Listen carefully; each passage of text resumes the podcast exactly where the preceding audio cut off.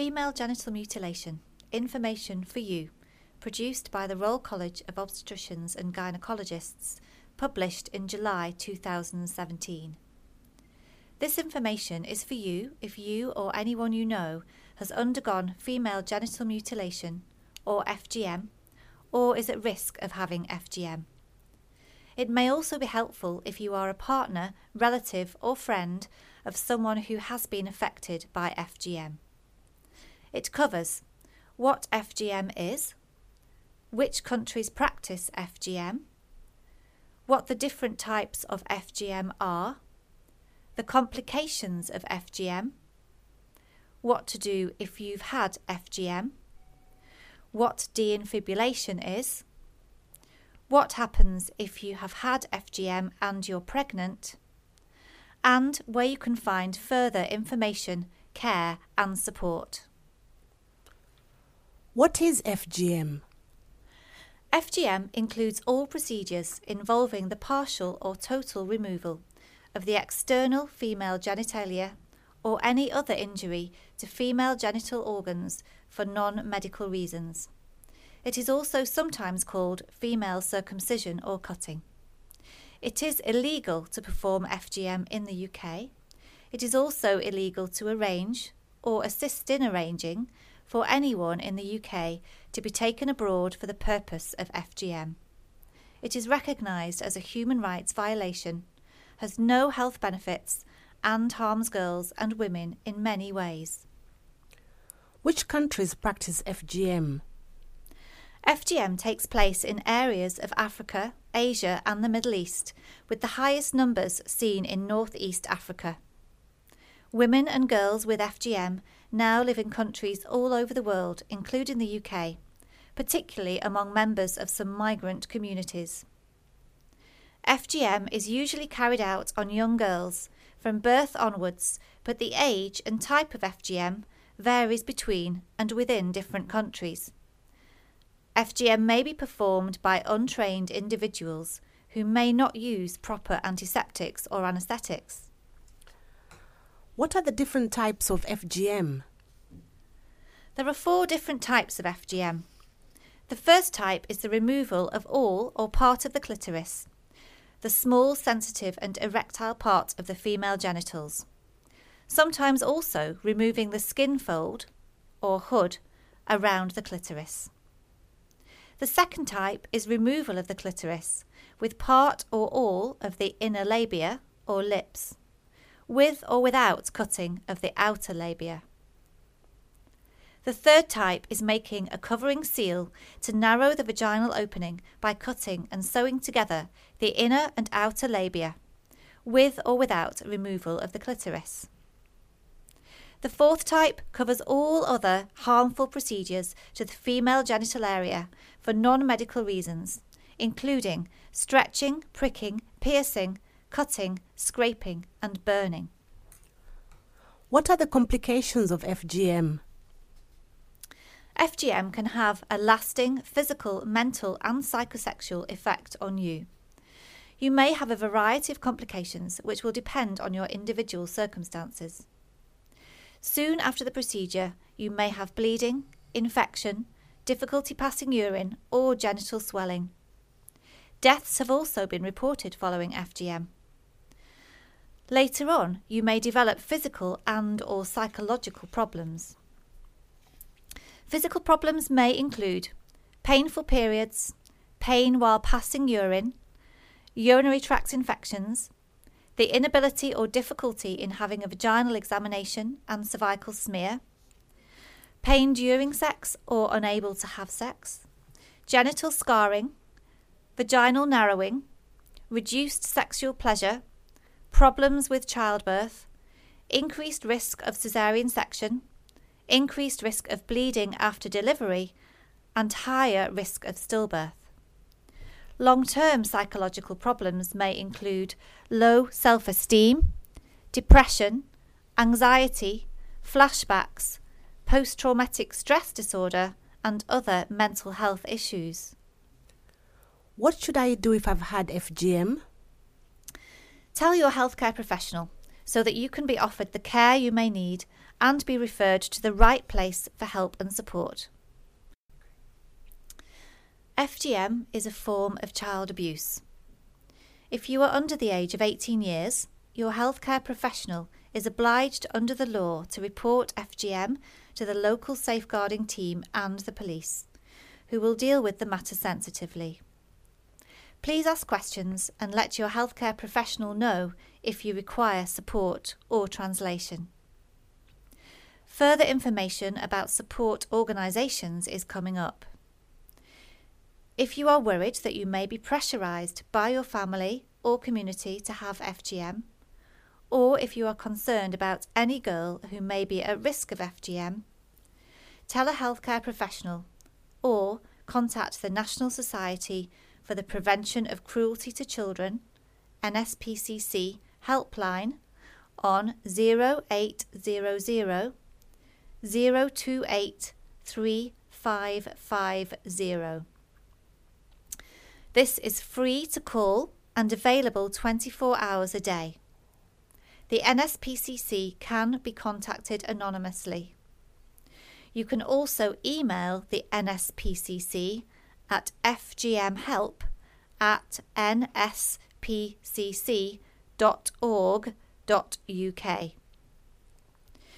You can also contact Childline www.childline.org.uk on 0800 1111, which is free to call. What is deinfibulation? Deinfibulation is a minor operation to divide the scar tissue which is narrowing the vaginal opening in type 3 FGM. Type 3 is when a covering seal to narrow the vaginal opening has been made by cutting and sewing together the inner and outer labia, with or without removal of the clitoris. Deinfibulation is recommended if the vaginal opening is not open enough for you to pass urine normally, have sex comfortably, have an internal examination, have a cervical smear test, have vaginal surgery if you were to need it, and for you to have a safe vaginal delivery of a baby. Deinfibulation can usually be performed under a local anaesthetic, although you may choose to have a spinal or general anaesthetic. If you need to have a deinfibulation procedure, you will be given more information about the procedure and have the opportunity to ask any questions. What happens if I've had FGM and I'm pregnant, for example, with my antenatal care? You will be referred to the antenatal clinic to be seen by a healthcare professional, obstetrician or midwife, who specialises in caring for women with FGM. You may have an examination to assess the type of FGM you have had and the impact, if any, this may have on your pregnancy and labour. Depending on the type of your FGM, you may be advised to have deinfibulation it can be done during pregnancy, in the early stages of labour, or at the time of delivery. It is illegal in the UK to close back or re-infibulate the area after childbirth. If you have questions about this, you should discuss it with your healthcare professional and you will be offered referral for support and counselling. What about my labour? You will be encouraged and supported to have a normal labour. You may be advised to have a deinfibulation, as we just discussed. If you have a caesarean section for any reason, then the option of deinfibulation just after the caesarean section will be discussed with you. What about postnatal care after my baby is born? Your healthcare professional will offer you advice on perineal care and hygiene. If your planned deinfibulation was not performed either at or immediately after childbirth, you will be given a gynecology outpatient or FGM clinic appointment so that you can consider having deinfibulation before planning any future pregnancies. It is important for you to consider how you can protect your daughter or daughters and any other female children from FGM. Your healthcare team will discuss this with you. Where can I find more information, care, and support? Whether you are pregnant or not, you can get information and support from any healthcare professional. You can also find details of specialist FGM clinics and services at www.nhs.uk forward slash FGM. You may be offered referral for psychological support. If this is something you feel that you would like, ask your healthcare professional who can arrange an appropriate referral. You can also find more information online at gov.uk. That is www.gov.uk forward slash government forward slash collections forward slash female hyphen genital hyphen mutilation hashtag FGM hyphen resources. On the Daughters of Eve website www.dofeve.org. On the Brook website www.brook.org.uk. On the Forward website www.forwarduk.org.uk forward slash key hyphen issues forward slash FGM and through the National Society for the Prevention of Cruelty to Children, NSPCC. The NSPCC, that's www.nspcc.org.uk,